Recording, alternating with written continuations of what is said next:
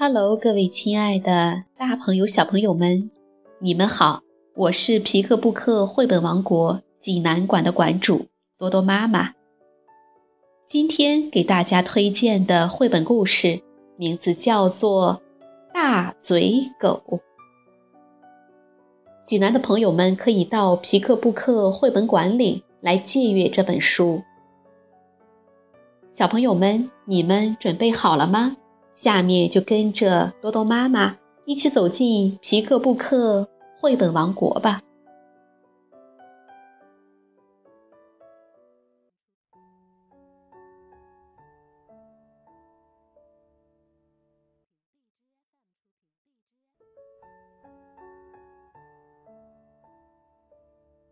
大嘴狗，德国安娜·马尔文，德国。本特穆克塔塞尔图，陈宝翻译，湖北美术出版社出版。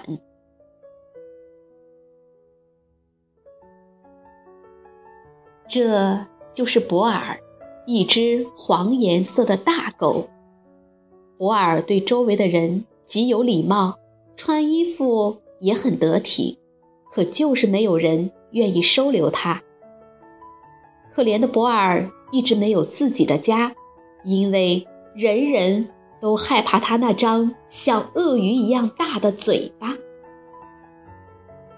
只要有机会，博尔就会向人们介绍自己：“您好，我是博尔，我想请求您带我回家。”可是还没等他说完，听的人。就吓得大叫着逃跑了，谁也不愿意听完他的话。其实，博尔是一只十分有教养的狗，它会洗餐具，还会在睡觉前抖干净要铺的毯子呢。起初，博尔还以为人们是害怕他那低沉的声音呢，于是。他故意提高了嗓门说：“您好，我是博尔。”可是人们还是吓得撒腿就跑，因为他发出的声音实在太大了，让人心里直发毛。当然，他的大嘴巴也就显得更大了。后来，博尔又试着在说话时不把嘴巴张得那么大。他只用嗡嗡的鼻音说：“您好，我是博尔。”那声音听起来就像可怕的呼噜声，人们还是吓得转身就跑。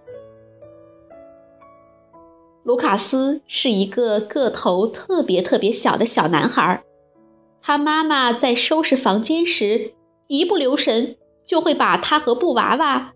动物玩偶们混在一起。当然了，这样的事情毕竟不是经常发生的。不过，小卢卡斯一点儿也不在乎这些，他有他自己的梦想，成为马戏团的一名驯兽师。小卢卡斯还想拥有一个自己的马戏团呢。瞧。他的小豚鼠丽萨和弗里兹已经学会抛小球了。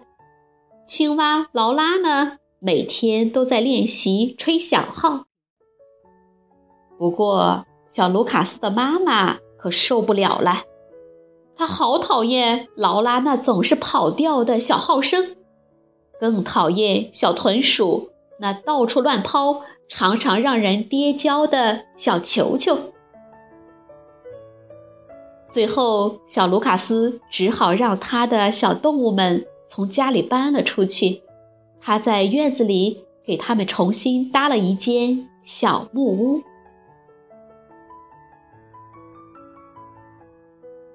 一天晚上，小卢卡斯准备去给他的小动物们上一节训练课。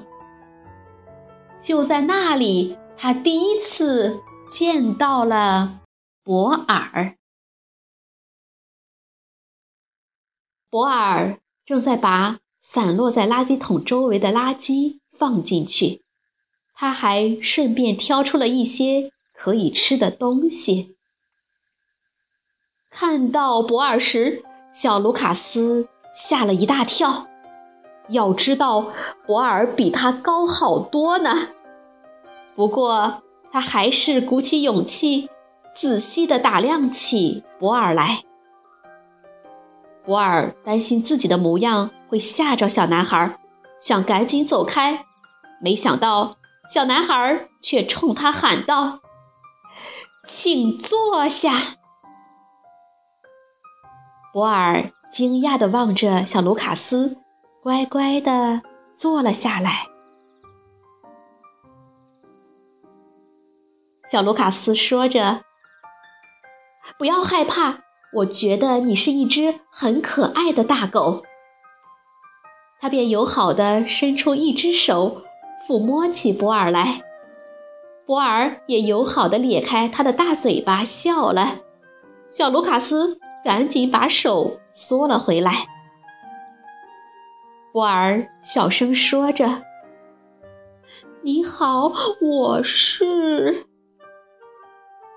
不过他发现卢卡斯根本没有听清他的话，于是就马上张开了他的大嘴巴。“是博尔，我很想你能带我回家。”小卢卡斯说：“哦，这恐怕不行。”我妈妈不喜欢在家里养动物，不过要是你愿意的话，我可以训练你，让你参加我的马戏团。博尔急忙说：“我想告诉你，我会洗餐具，还会抖干净自己用的毯子。”小卢卡斯摇摇头说：“不行，不行，这太一般了。”我需要一些特别的本领，哦，让我想想有没有更好的主意。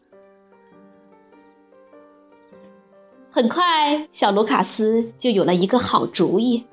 他和博尔一起训练了几天之后，就带着他的动物们举办首场对外演出了。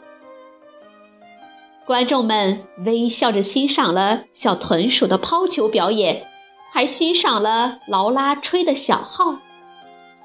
当然，他们最想看到的是下面一个节目——猛兽表演。嘹亮的铜号声响起来，小卢卡斯上场了。为了能够看得更清楚一些，不少观众还站了起来。随着小卢卡斯的指挥，大狗。博尔闪亮登场了，观众们大叫起来。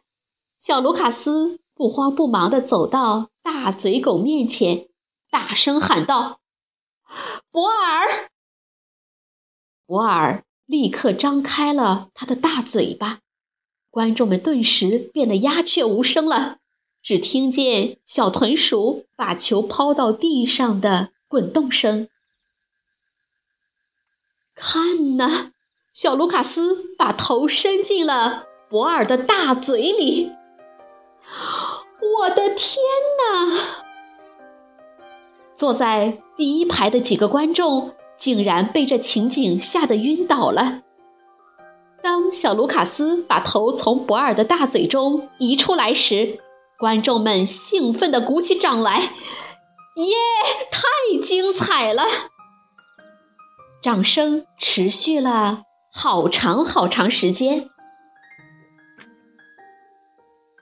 没想到，小卢卡斯的妈妈也观看了这场表演。精彩的演出让他对博尔有了好感。妈妈觉得博尔很可爱。当他发现博尔还会洗餐具、抖干净自己的毯子。用吸尘器打扫卫生、熨衣服时，他同意了小卢卡斯的请求，留下了博尔。当然了，马戏团的其他三个小动物也被允许搬回了小卢卡斯的房间。因为博尔会不停地收拾 Lisa 和弗里兹丢在地上的小球，青蛙劳拉也开始练习三角铜线了。博尔新的生活开始了。